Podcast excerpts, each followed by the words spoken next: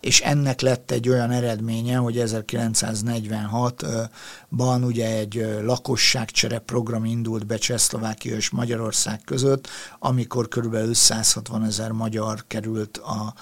a, hát már akkor nem trianoni, hanem ugye a Párizsi békeszerződés fog megkötetni 1947-ben, tehát azok közé, a határok közé, még nagyjából 16-20 ezer szlovák ö, repatriálódott vissza Csehszlovákiába, illetve a német lakosságot pedig kiutasították Ezek a kényszerintézkedések a jogfosztáson, meg a személyi szabadságnak a megsértésén túl vagyon elkobzással, és mivel jöhettek át Magyarországra? Hát körülbelül 30-50 kilónyi csomaggal. Tehát tulajdonképpen az ingatlanokat, a földeket, azokat ott kellett nyilvánvalóan hagyni Csehszlovákiában, és hát ez nyilván azt is jelenti, hogy teljes vagyon elkobzásnak is tekinthetjük ezt, és a nulláról kellett újra kezdeni. Üdvözlöm Önöket, Morvai Péter szerkesztő vagyok, ez a Hetek Originals, és vendégünk itt a Hetek stúdióban ismét Pécsi Tibor történész. Köszönöm, hogy elfogadta meghívásunkat. Én is üdvözlöm Önt, Péter, és üdvözlöm a nézőket, hallgatókat is, köszönöm a meghívást. És hogy a korábbi beszélgetéseinkben is történelmi távlatból, aktuális eseményekről beszélgettünk korábban is, és most is, és van két olyan hír, amivel kapcsolatban úgy gondoltam, hogy érdemes lenne leülnünk nem lömöl mind a kettőt, először mondom az elsőt. Június 15-én jelent meg a hír, azzal a címmel, hogy internálna a nyugati országokban élő oroszokat a cseh elnök, ugye az új cseh elnökről van szó, Petr Pavelről, és ő azt nyilatkozta egy interjúban, hogy az oroszokat úgy kellene kezelni, mint ahogy a japánokat kezelték az Egyesült Államokban a második világháború alatt, és aztán itt ki is fejti ő is, meg a, meg a cikk is, hogy ez pontosan mit jelent, majd erre is akkor rákérdeznék, hogy mi is volt a japánoknak a helyzete a második világháború alatt. De úgy első hallásra egyébként ez a fajta megközelítés mire emlékeztethet? Hát különösen Csehország tekintetében nyilvánvalóan adódik a párhuzam a második világháború utáni Benes dekrétumokra, amely ugye egyrészt a német és magyar lakosságot, hangsúlyozottan Csehszlovákia német és magyar származású lakosait kollektívan felelőssé tette a náci Németország, és hát nyilván a hortista Magyarország által a cseh és szlovák név, illetve a cseh és szlovák állam ellen elkövetett bűnökért, és ugye ennek az lett az eredménye, hogy tulajdonképpen kitelepítették, és kiűzték ezekből az, e, ebből az országból, Csehszlovákiából a német és a magyar lakosokat. Mi volt ennek a kollektív bűnösség elvének a jogi meg morális indoklása? Hát nyilvánvalóan elsősorban az, hogy Németország már 1938-ban ugye a Müncheni konferencia eredményeképpen a jobbára német ajkú lakosok által, illetve német lakosok által lakott szudéta vidéket be magát a nagy német birodalomhoz csatolta, illetve ugye utána 1939 márciusában pedig teljes egészében felbontotta Csehszlovákiát, ami itt zárójelben jegyzem meg a közép-kelet-európai régió egyetlen demokratikus állama volt a két világháború között, zárójel bezárva, és tulajdonképpen ebben a felbontásban a németek mellett nagyon érdekes, hogy két nemzet vett részt. Egyrészt nyilván Magyarország, amely a trianoni béke diktátum miatt szerette volna visszakapni a történelmi magyar területeket, és így a felvidék egy jelentős részét vissza is csatolták, majd már 38 novemberében Magyarországhoz az első bécsi döntés következtében majd 39 márciusában, amikor ez az ominózus csehszlovák állam felbontása megtörténik, akkor ugye Kárpátalját is a ma is vitatott, vagy hát nem vitatott, hanem inkább politika figyelmébe került Kárpátalját is visszacsatolták Magyarországhoz, de ugyanakkor nem nagyon beszélünk erről, de a szlovák nemzet is részt vett Csehszlovákia felbontásában, hiszen a szlovák nacionalisták, akiket egy katolikus pap, József Tiszó vezetett, az úgynevezett hát Hlinkagárda paramilitáris alakulat aktív segítségével szintén támogatták Csehszlovákia felbontását, és így 1939-ben tulajdonképpen létrejött a Csemorva protektorátus, amelyet a nagy német birodalom protektor alá rendelt, illetve ugye létrejött a független Szlovákia, amely tulajdonképpen egy német, náci német bábállam volt, és Tiszó lett az államfő. Tehát ezért a bűnökért tulajdonképpen, tehát a csehszlovák állam felbontásáért tették felelőssé a németeket és a magyarokat. A szlovákokat feltehetőleg azért nem idézték vagy állították pellengére a cseh politikusok, hiszen 1944. októberében tagadhatatlanul volt egy szlovák nemzeti felkelés, ami a náci Németország ellen irányult, amelyet aztán vérbe folytottak a még éppen erejüknél lévő német csapatok, és tulajdonképpen így a szlovákok a partizán mozgalom miatt, és, és szerintem a szláv voltuk miatt nem kerültek pellengére, nyilvánvalóan a, a háborús bűnökkel vádolt személyeket egyénileg elítélték, és részben kivégezték, részben börtönbüntetésre ítélték, de kollektívan a magyarokat és a németeket tették felelőssé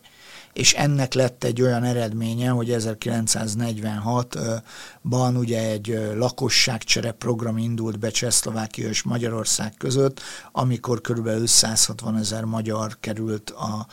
a, hát már akkor nem trianoni, hanem ugye a Párizsi békeszerződés fog megkötetni 1947-ben, tehát azok közé, a határok közé, még nagyjából 16-20 ezer szlovák repatriálódott vissza Csehszlovákiába, illetve a német lakosságot pedig kiutasították Ezek a kényszerintézkedések a jogfosztáson, meg a személyi szabadságnak a megsértésén túl vagyon elkobzással, és mivel jöhettek át Magyarországra? Hát körülbelül 30-50 kilónyi csomaggal. Tehát tulajdonképpen az ingatlanokat, a földeket, azokat ott kellett nyilvánvalóan hagyni Csehszlovákiában, és hát ez nyilván azt is jelenti, hogy teljes vagyonelkobzásnak is tekinthetjük ezt, és a nulláról kellett újra kezdeni, de ugye ugyanez a hullám a Magyarországot is eléri, hiszen 1946-ban kitelepítik a svábokat Magyarországról, és például olyan megdöbbentő arányok vannak, mint a Sopron melletti Balf településen, ahol 1184 lakosból 1180-at kitelepítettek, tehát, és a helyükre felvidékről Magyarországra hát zavart, űzött magyarokat telepítettek be, akik tulajdonképpen már hetekkel, hónapokkal a svábok kitelepítése előtt megérkeztek a településre, és kiválogatták, hogy melyik házban kívánják folytatni az életüket, tehát az igazságtalanság ilyen módon újabb igazságtalanságot szült. Azt hozzá kell tenni, hogy a nyilatkozat elhangzása után Petr Pável hivatala próbálta ennek az élét azért tompítani, és azt állították, hangsúlyozták, hogy nem internálásra gondolta cseh elnök, hanem csak úgymond a külföldön élő orosz állampolgároknak a szoros biztonsági megfigyelésére, mondván, hogy a háború miatt mindenki potenciális ellenség lehet. Egyébként, ha megnézzük a, mondjuk a második világháborúnak a lefolyását, hiszen itt ugye az ukrán-orosz háború, orosz-ukrán háború esetében egy, egy aktuálisan zajló háborúról van szó, hogy háború közben ez egy szokásos dolog, hogy a az állampolgárokat automatikusan ilyen ötödik hadoszlopnak tekintik? Hát nyilvánvalóan, de azért hát azt azért szögezzük le a nézők és a hallgatók kedvéért, hogy hivatalosan Európa nem áll háborúban Oroszországgal, tehát elvileg ez egy vagy előre sietett gondolat, vagy hát tulajdonképpen a szabadságjogoknak egy elég erős megsértése. Egyébként szerkesztő úr kérdésére válaszolva, hosszan lehetne sorolni ezt, hogy ellenségnek tekintett népeket, csoportokat hogyan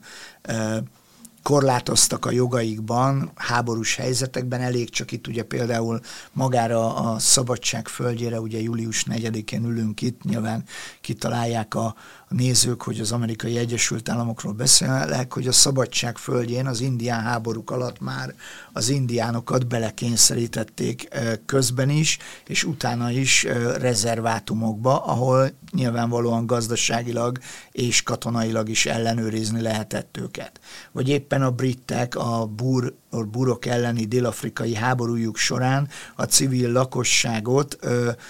internálták, és tulajdonképpen létrehozták a koncentrációs táborok rendszerét,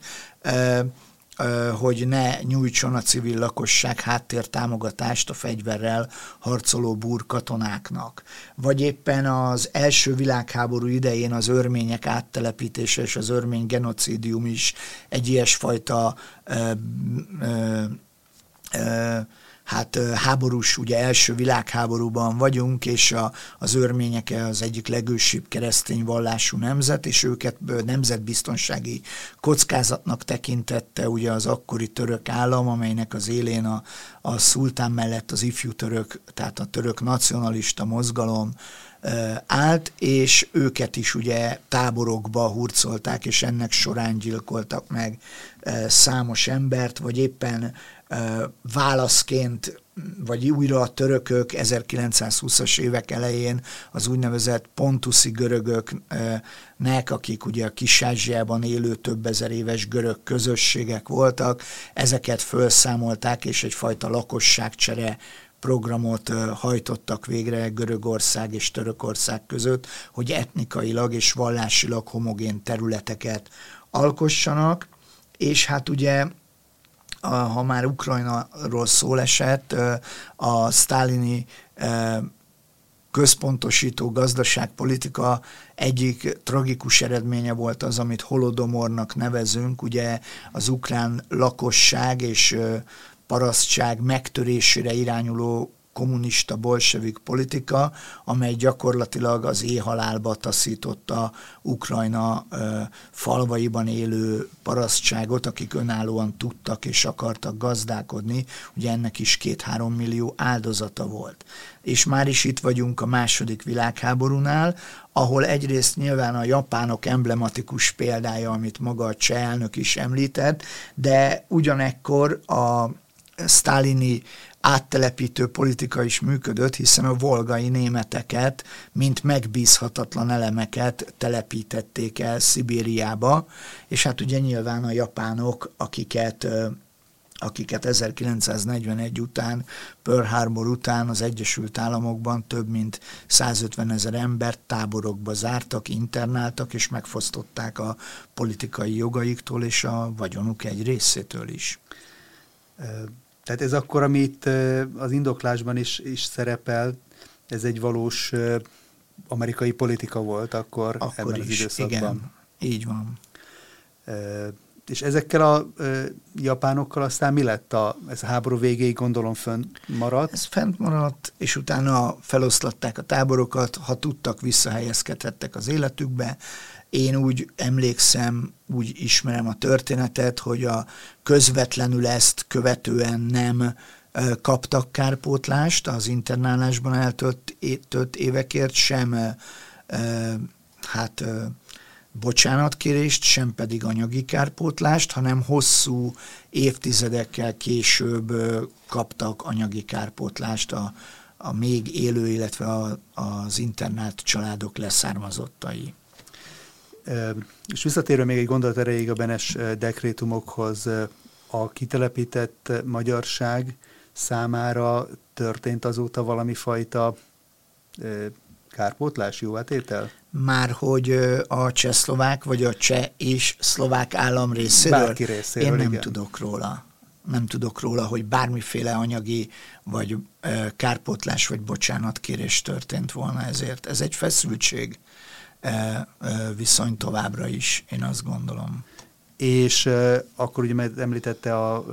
magyarországi sváboknak a kitelepítését. Ebben a vonatkozásban történt elégtétel? A magyar állam részéről? Igen. Nem, hasonlóképpen nem. Ugye ezek ilyen politikai szükségszerűségként ö, ö, megvalósuló, és ebben az időben sajnos a, első és a második világháború közötti időben, és közvetlenül a második világháború vége után ezek, hogy úgy mondjam, trendi politikai húzások voltak, tehát ezt, ezt mindenki elfogadta, hogy így ezt meg lehet oldani, igazából onnantól kezdve, hogy a pontuszi görögök áttelepítése megtörtént és le tudott zajlani. Ezért volt például kezdetben a náci Németországnak is kétfajta terve, ugye egyrészt a, az európai zsidóság eltávolítására ez volt a, a Madagaszkár terv, ugye, hogy minden európai zsidót Madagaszkár szigetén re kell kitelepíteni, hogy megszűnjön tulajdonképpen a zsidó jelenlét Európában, illetve volt egy olyan terv, amit úgy hívnak, hogy NISCO terv, ami egy lengyel területet jelölt, a lengyel fölkormányzóságon belül, ami ugye egy náci bábállam volt, tehát Hans Frank volt ennek a főkormányzója, egy náci jogász, és és ugye ebben a NISZKO tervben nem csak a zsidókat, hanem mindenféle alsóbrendűnek tartott lényeket, lengyeleket, romákat, cigányokat telepítettek volna ebbe a térségbe, egyfajta ilyen etnikai mocsarat létrehozva, hogy az úgynevezett haszontalan és értéktelen népelemek egy helyen éljenek. Tehát ezek a politikai tervek léteztek, és hát egy kicsit ugye ez hasonlí, vagy ide sorolhatjuk bizonyos tekintetben azt is, hogy a második világháború után az európai holokausztot túlélő zsidók egy részét, akik a, a palesztina mandátum területre, ami ugye egy földrajzi fogalom ebben az időben kívántak bevándorolni, ezeket ugye az embereket vagy nem engedték be, vagy pedig ugye visszaszállították Európába, vagy éppen Ciprusra internálták őket, és ott kellett lenniük Izrael állam kikiáltásáig, amikor ugye végül szabadon távozhattak a Ez az Exodus hajónak az a Exodus hajó ehhez, ehhez kapcsolódik. Így van. Így van. Hát mindenképpen ebből is látszik, hogy történelmi igazságtalanságok mennyire, mennyire könnyen szülnek további igazságtalanságot, és mennyire nehéz egyébként túl lépni és el, elrendezni Igen. egy ilyen egymásra épülő e, jogtalanság sorozatot. A másik témára e, rátérve, e, ez a Fox News-on jelent meg egy beszámoló jelentés Hollandiáról, és arról szól, hogy Hollandia autista és értelmileg fogyatékos vagy, vagy, vagy hátrányba lévő embereket előnyben részesít az eutanázia során, és az adatok szerint az összes ilyen módon életüktől megfosztott embereknek a 21%-a az ilyen körből, ebből, ebből a körből kerül ki. Ugye azt tudjuk, hogy Hollandiában európai mértékben is egy nagyon liberális eutanázia törvény van, már kiskorúakra is kiterjesztették ezt, akár orvosi szakvélemény alapján egy éves kortól lehet eutanáziát folytatni. Tulajdonképpen szinte a megszületésig az abortusz fenyegeti a megfogant gyerekeket, és azok közül, akik pedig megszülettek egy éves koruk után, szintén várhat egyfajta halálos ítélet, anélkül, hogy ráeszméltek volna az életükre. Ez önmagában egy, egy, egy nagyon elgondolkodtató, morális szempontból elgondolkodtató helyzet. De hogyha megnézzük ezt, hogy, hogy ebben a tehát egyébként is sok szempontból vitatható jogi szabályozáson belül, hogyha van egy olyan szándék, hogy hogy hát akik, akik maguk nem tudnak a sorsuk felül dönteni, kiszolgáltatottak, viszont teherként jelennek meg mondjuk a környezetük, akár családjuk, akár állami intézményrendszer számára, akkor ebbe az irányba terelik. Ennek milyen morális következményei vagy, vagy fenntartásai lehetnek? Hát egy nagyon durva mondatot szeretnék mondani, és utána megpróbálom történetileg alátámasztani. Ez fa, vegytiszta fa, ö, nácizmus ami történik. Ugye nagyon érdekes Hollandiáról azt hittem, hogy azt fogja szerkesztő úr mondani, hogy a híresen liberális és szabadelvű és életpárti ország, ahol az emberek jogai kivannak emelve és tiszteletben vannak tartva, és mégis hát ez, ez a tény, a, ezek az adatok, amikről ugye a Fox News is ír, pontosan az ellenkezőjét mutatják, és azért is próbálom egy kicsit ilyen karakírozva elkezdeni, vagy ilyen keményen, e, egyszerre keményen is elkezdeni, hogy érdekes módon sok tekintetben ez a mai nyugati liberális gondolkodás mindent, amit a nácik utáltak, vagy nem szerettek, azt elítél, lásd meleg jogok kapcsán most éppen az egyik előfizetéses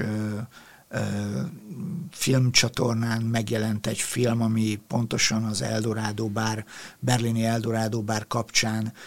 dolgozza fel az, és az az alcím, hogy amit a nácik utáltak. Hát az eutanáziát pedig nagyon szerették a nácik is. És ezért csodálkozom azon, hogy az a gondolkodás, amely egyébként elítéli a nácizmust, az miért ért egyet bizonyos dolgokkal, és ha megenged szerkesztő úr és a nézők, hallgatók, akkor egy hosszabb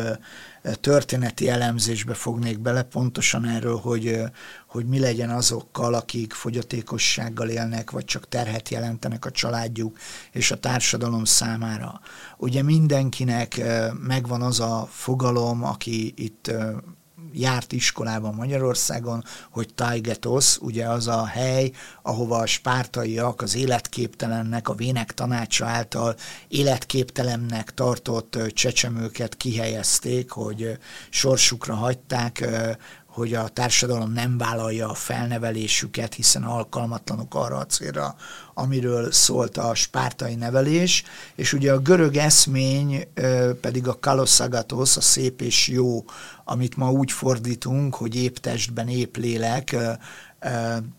ez volt a, a, az eszmény, ami ugye utána majd egy kicsit visszaszorul a, a középkor során, és a 19. század fedezi fel ezt újra, hiszen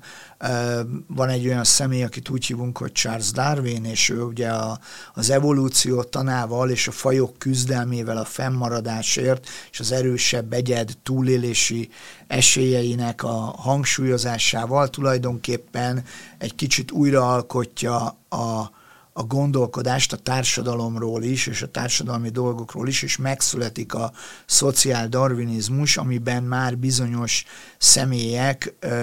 például Friedrich Nietzsche már beszélnek Untermenschről és Übermenschről, ugye alsóbb és felsőbbrendű emberekről, és ugye az Untermenscheket, a tömegembert elítélik, és hát tulajdonképpen ebben a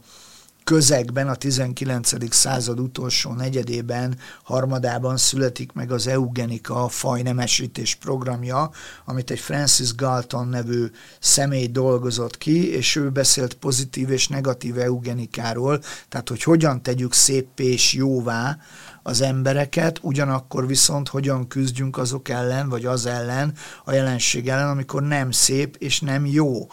vagy nem jó valaki, és ő már beszélt intellektuális degenerációról is, tehát a mentális problémákról, és azt hirdette tulajdonképpen, hogy a társadalmi hasznossága egy egyénnek megadja az értékét. És ugye majd később ehhez 1905-ben alkotják meg a genetika fogalmát, ami annyira népszerűvé vált az öröklődés tudománya, hogy világszerte az Egyesült Államoktól elkezdve a Szovjetunión keresztül mindenhol genetikai és eugenikai társaságok születtek meg, és például az Egyesült Államok 26 államában 1931-ben kötelező sterilizációs törvények voltak, tehát még a nácik előtt vagyunk, és a náci Németország helyett a szabadság földjén,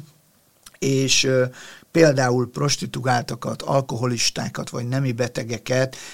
kényszere eutanáziára ítéltek, tehát például volt is egy per ebből Virginia államban talán, ahol egy tényleg egy, egy szifiliszes és prostituált életet folytató nőnek a gyermekeit, akik születtek ezekből a kapcsolatokból egymás után kényszere eutanázia során meggyilkolták, megölték a, az orvosok és ugye megszületik tulajdonképpen a fajnak az elnevezése is, amit egy von Linné nevű személy szintén a 19. század utolsó harmadában alkot meg, és egy Blumenbach nevű ember beszél arról, hogy vannak fajok, emberi fajok, rasszok, de ő földrajzi alapon határozza ezt meg, tehát ugye miért fekete az afrikaiak bőre, mert a napsütésre mm. jobban tud reagálni, míg az északiak ugye ezért tejfehér bőrűek, de utána ezt egy Mennyié nevű francia személy már humanitárius humanitás skálába illeszti be, és elkezd arról beszélni, hogy a világosbőrű fehér emberek értékesebbek, mint, mint a, a feketék, és sokkal emberibbek, és a feketék már közelebb vannak az állatokhoz, ami nyilvánvalóan most nem a mm, hetek álláspontját közöljük, csak mennyi erről írt, és tulajdonképpen a Thierry fivérek hozzák létre a biológiai alapú rasszizmus meghatározását, és ennek a nagy összefoglaló munkája ugye Göbinőnek az eszé a, a fajok egyenlőtlenségéről című munkája, és ezek az eszmék öltenek ter- testet Adolf Hitler Mein Kampfjában, ahol már ilyeneket ír le, hogy a gyengék kiküszöbölése a magasabb rendű emberiség irányába vívő fejlődés egyik záloga. És ez ugye már tényleg a vegytiszta nácizmus, ami majd rövidesen elmondom, milyen tettekben ölt testet, de előtte, még Hitler előtt 13 évvel egy Karl Bindig nevű jogász, aki a német legfelsőbb bíróság elnöke volt, és egy Alfred Hoche nevű orvos a Freiburgi Egyetemről írtak egy könyvet 1920-ban az engedély az értéktelen élet elpusztításáról címmel, és ők ö, ö, alkotják meg a Ballas Existencen fogalmát, ami ugye tulajdonképpen azt jelenti, hogy olyan létezés, ami teher. Tehát az emberek számára csak egy teher, és ők írják le először ezt tudományos alapon, hogy az emberi élet nem önmagában, hanem a társadalmi hasznosság okán értékes csupán. Ez még a Weimári. Ez még a Weimári köztársaság. volt egyébként csak, hogy közbe, közbe kérdezzek, hogy volt ezekkel a ö, ö, elképzelésekkel szemben ellenállás a társadalomban, tehát értelmiségek elborzadtak ezektől a felvetésektől, vagy ez beleillett a kornak valami fajta gondolkodásába? Hát ugye ez egy nagyon-nagyon fontos kérdés, és azt kell mondani, hogy divatja volt az eugenikának a 19-20. század fordulóján, de voltak, akik ezek ellen a mások életébe beavatkozni akaró eugenikusok, szemben meghatározták magukat, például Chesterton, angol drámaíró, aki egy nagyon extrém figura volt a 19. század utolsó negyedében Angliában, mert csak azért katolizált, hogy az anglikán képmutatást leleplezze, és hogy mindenben másképp álljon a dolgokhoz, és ő például azt mondta, hogy ha ő neki lenne erre hatalma, akkor ezeket a mindenki más életébe beavatkozni akaró eugenikusokat kezelni ő elsősorban. Tehát volt némi ellenállás, de tulajdonképpen ezekre az eszmékre, jogi és orvosi elvekre hivatkozva született meg aztán Hitlerék hatalomra kerülését követően a náci eutanázia program, és ugye ebben a cikkben döbbenetesek voltak azok az információk, amit ö, idézett szerkesztő úr ezekről a százalékokról, meg hogy kisgyerekekről, meg minden, mert tehát el kell mondani, a nácik is pontosan így kezdték. Először csak kény- kényszer sterilizációra, tehát szaporodásra való képtelenséget okozó műtétekre kényszerítették azokat az embereket, akik ebbe a kategóriákba tartoztak önálluk, tehát a mentálisan beteg embereket, vagy a tartósan beteg embereket, vagy az idült alkoholistákat, csak hogy reszkes magyar uh-huh. társadalom, és ugyanakkor például félvéreket is, tehát a gyarmati katonák és a német lányok kapcsolatából született félvér emberek közül is 600-at kényszer sterilizációra ítéltek, és aztán 1935 és 7 között volt egy sajtókampány, amiben olvasói levelek, és ezt idézőjelbe teszem, követelték a Führertől, hogy oldja meg a, a, tehát a fölkísér Beobakter és más lapokban, olvasói levelekben, vagy állolvasó levelekben követelték azt, hogy oldja meg ezt a kérdést, és akkor ilyen történeteket írtak le, hogy a gyermeke nyitott gerincsel született, vagy mentálisan problémás, és ezért nekik ez nagyon nehéz, és közben nevelnek egészséges gyerekeket is, és mennyivel könnyebb lenne, ha nem kéne köl- költeni, de az orvosok nem akarják az eutanáziáját a kisgyereknek, hogy akkor a Führer adjon valami útmutatást ebben az orvosoknak és egyebek, uh-huh. illetve Ugye, tehát ez volt az egyik ö, ö, követelőzés, hogy oldja meg a Führer, másrészt pedig propagandafilmek készültek a Göbbelszi Propaganda Minisztériumban, és fogyatékkal élő embereket, vagy éppen ugye magatehetetlenül kómában fekvő emberek kezelését mutatták be, és az volt a filmnek az üzenete, hogy az élet csak teher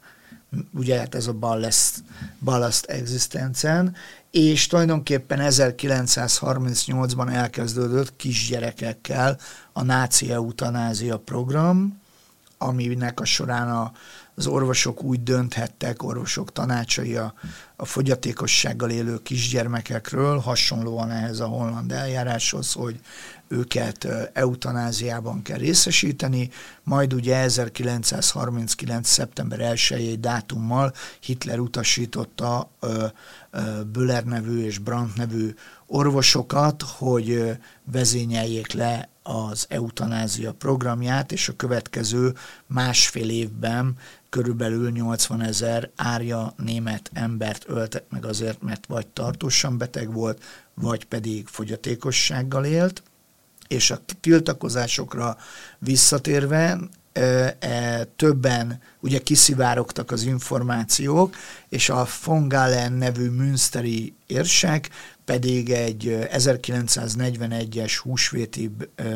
prédikációjában azt mondta, hogy nagyon sanyarú és veszélyes öregségünk lesz, ha elfogadjuk azt az eszmét, hogy aki már nem tud teljesíteni, nem tud dolgozni, és eltartásra szorul, azt meg lehet gyilkolni. És felszólította a németeket, hogy tiltakozzanak ez ellen, a program ellen, és nagyon érdekes, hogy volt egy társadalmi tiltakozás Németországban, és Hitler visszakozott, és visszavonták hivatalosan ezt az úgynevezett T4 eutanázia programot. De azért megdöbbenve hallgatom, hogy 80 év telt el, tehát kevesebb, mint egy évszázad, és amiket ön említett most érveket, tehát hogy milyen sajtókampányal, milyen megrendezett módon támasztották alá ennek a programnak a szükségességét, azok megdöbbent módon visszaköszönnek a mai érvelésekben. Ugye erről a statisztikáról beszámoló hírben megjegyzi a újságíró, aki megszólaltat egy, ennek a programnak egy kritikusát is, or, orvost is, aki fölhívja a figyelmet arra, hogy egyrészt maga a törvény nagyon kevés támpontot ad az orvosok számára, viszont az orvosokra bízza a döntést, hogy kinek a megölését, orvosi segítséggel történő megölését javasolják, és ugye mivel itt nem fizikai betegekről, nem csak fizikai betegekről van szó, akik esetében ugye a halálos diagnózist szokták említeni, hanem, hanem sokkal kevés megfogható mentális problémákról, és gyakorlatilag megadja a lehetőséget itt egy, egy kritikus orvos, a Holland Királyi Orvosi Szövetségnek a egyik szakértő felhívja figyelmet, hogy a, az orvosnak a hozzáállásán múlik. Kicsit hasonlóan ahhoz, ahogy ma kisgyerekekre akarják bízni azt, hogy most milyen nemhez akarnak tartozni, és annak alapján indítanak el orvosi programokat. Ezeknek a mentális sérült embereknek az esetében úgymond a betegeket nyilatkoztatják arról, hogy hát ők tulajdonképpen szeretnének-e prolongálni a nehéz helyzetüket, vagy sem, és amikor olyan reakciót kapnak, hogy hát tulajdonképpen jobb is lenne, ha nem lenne. Ugye olyanokról van szó egyébként, akiket eddig a, a, az orvosok kezelni próbáltak öngyilkossági hajlamok felfede, felfedése esetén. Most pedig ez a törvény és ez a program inkább abba az irányba tolja el őket, hogy akkor, akkor hát úgymond mindenkinek jobb lenne. Ez, ez azért ilyen 80 év távlatából elég megdöbbentő. Hát úgy tűnik, hogy nincs új a nap alatt, és ugye nyilvánvaló, hogy olyan embereknek a gondozása, gyógykezelése, akik fizikai vagy mentális problémákkal, akár gyógyíthatatlan fizikai és mentális problémákkal küzdködnek, az valóban pénzbe, időbe, energiába kerül. Ugyanakkor hát a oly sokat hangoztatott humanitárius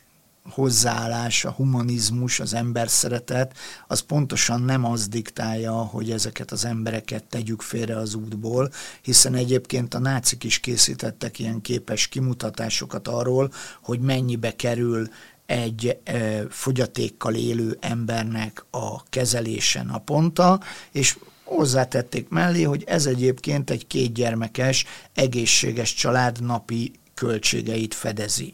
És nyilvánvalóan az emberek, akik ezt sokat látták, arra a következtetésre juthattak, hogy miért költünk ennyit hát beteg emberekre, amikor nekik tényleg jobb lenne, ha meghalnának. Ugye, és amit ön említett, hogy nyilatkoztatják a betegeket, hát ö, akkor most mentálisan épnek, vagy, kevé, vagy, ö, vagy nem épnek tekintünk valakit, mert ö, egy mentálisan ép ember tud arról szerintem dönteni felelősséggel, hogy akar tovább élni, vagy nem akar tovább élni, bár az arra biztatjuk a nézőket, hogy akarjanak minden körülmények között tovább élni, de hogy ebben a nyilatkozatban úgy kezeljük őket, mintha egészségesek lennek, majd a következő pillanatban pedig hát meggyilkolni, hát mert ez azért az az eutanáziának ez a része mindenképpen, az hát azért ez önmagában is egy ellentmondás, én ezt gondolom.